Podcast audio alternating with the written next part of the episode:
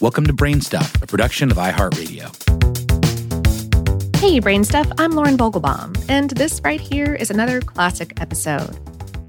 One of the many conversations that's been going on during the COVID 19 pandemic concerns how we pay our service industry workforce, especially with low wage fast food restaurants struggling to fill positions. It's increasingly clear that the industry needs to change as we move forward. Part of that conversation revolves around tipping and the federal tipped minimum wage. Today's episode digs into how it works and how it doesn't work. Hey, Brain Stuff, Lauren Vogelbaum here. Why do restaurants use tipping? Is it a reward for good service? Studies show that tips don't go up or down significantly based on the quality of service. Does tipping attract and retain better wait staff? Not really. Is it a bribe so the waiter won't spit in your soup the next time you come? Eh, probably depends on the waiter. In most countries, a service charge is included in the bill. However, in America, instead of an upfront service charge, diners hand over 15% or more of the price of the meal to the server at their own discretion. It's not required, but it is customary. But this seemingly generous practice has some unpleasant hidden costs. For starters, the existence of tipping allows restaurants to pay servers a federal minimum wage of $2.13 an hour. So, waiters in most states basically live and die by tips. The result is that tipped workers are twice as likely to live in poverty and depend on food stamps as other workers. Then there's the opposite problem. In stronger restaurant markets like big cities, the existence of tipping means that waiters in busy restaurants end up making a lot more money than the cooks and dishwashers, who get paid a fixed hourly wage while working just as hard. Add to all that mess the fact that America's tipping system is rooted in racist hiring practices that emerged after the emancipation when white business owners were trying to avoid paying new black employees, and tipping comes out looking decidedly ugly. So, when does it make sense to abandon tipping in favor of raising restaurant prices so that all staff is paid fairly? Or would customers balk at that?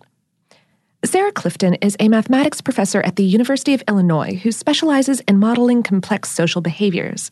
In a recent paper, she created mathematical models of two hypothetical competing restaurants, one with conventional tipping and one without. The paper was published in the February 8, 2018 issue of Chaos, a journal from the American Institute of Physics. The key variable in Clifton's models is the average tipping rate. Tipping rates have been creeping up over the past few decades from 10% to 15% and now close to 20% in major U.S. restaurant markets. Clifton's models are designed to be as simple as possible, with every player in the system motivated purely by monetary gain. Meaning that when cooks are paid better, they're more likely to stay, meaning that food quality goes up. When waiters are paid less, they're more likely to leave, decreasing service quality. But eventually, the waiters would return if diners flooded the restaurant because of the food quality, which would presumably mean more profit and higher wages for all. What Clifton found was that when the average tipping rate crosses a certain threshold, call it the tipping tipping point, restaurants will make more money by abandoning tipping.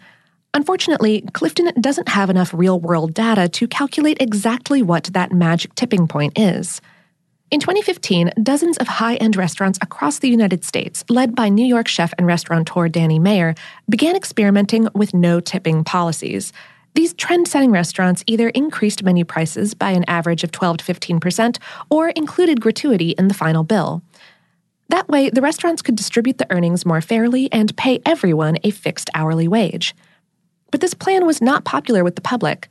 Michael Lynn, a professor of consumer behavior at the Cornell University School of Hotel Administration who researches tipping, reported that online customer reviews of no tipping restaurants went south when those no tipping policies were instituted, and were worst when tips were replaced with service charges. Lynn said, People hate service charges, and if I increase my menu prices, they're going to think I'm more expensive, even if the combined bill is no different.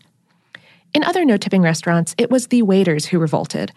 At Bar Agricole in San Francisco, servers were used to making $25 to $40 an hour, including tips, while the kitchen staff was only making $13 to $20 an hour.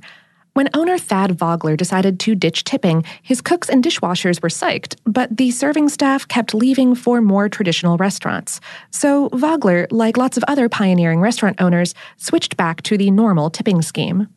Clifton, our mathematician, feels that these restaurateurs were simply ahead of their time. She said, When restaurant owners get rid of tipping too early, as we've been seeing with some really nice restaurants, they sometimes have to reinstate it because it's not profitable. That would conform with what customers want. Her model indicates that casual restaurants should actually make the move before fancy ones, because the point at which the tipping rate becomes profitable would be lower for them than in the high end places. However, Joe's Crab Shack, a decidedly not high end chain, tested the waters in late 2015 when 18 of its restaurants abandoned tipping. Although customers were essentially paying the same exact total for a meal as they were when tipping was allowed, 60% said they didn't like the no tipping policy, according to restaurant research. Customers said they didn't trust management to share the money, and they felt it took away incentive for good service. Joe's dropped the no tipping policy less than a year after it started, after losing 8 to 10% of its customers during the trial. So, Americans themselves haven't reached the tipping tipping point yet. In the meantime, restaurants will likely keep experimenting with various tipping policies until they find one that keeps customers, waiters, and kitchen staff all equally happy. Today's episode is based on the article When Will We Reach the Tipping Point for Tipping on HowStuffWorks.com, written by Patrick J. Kiger.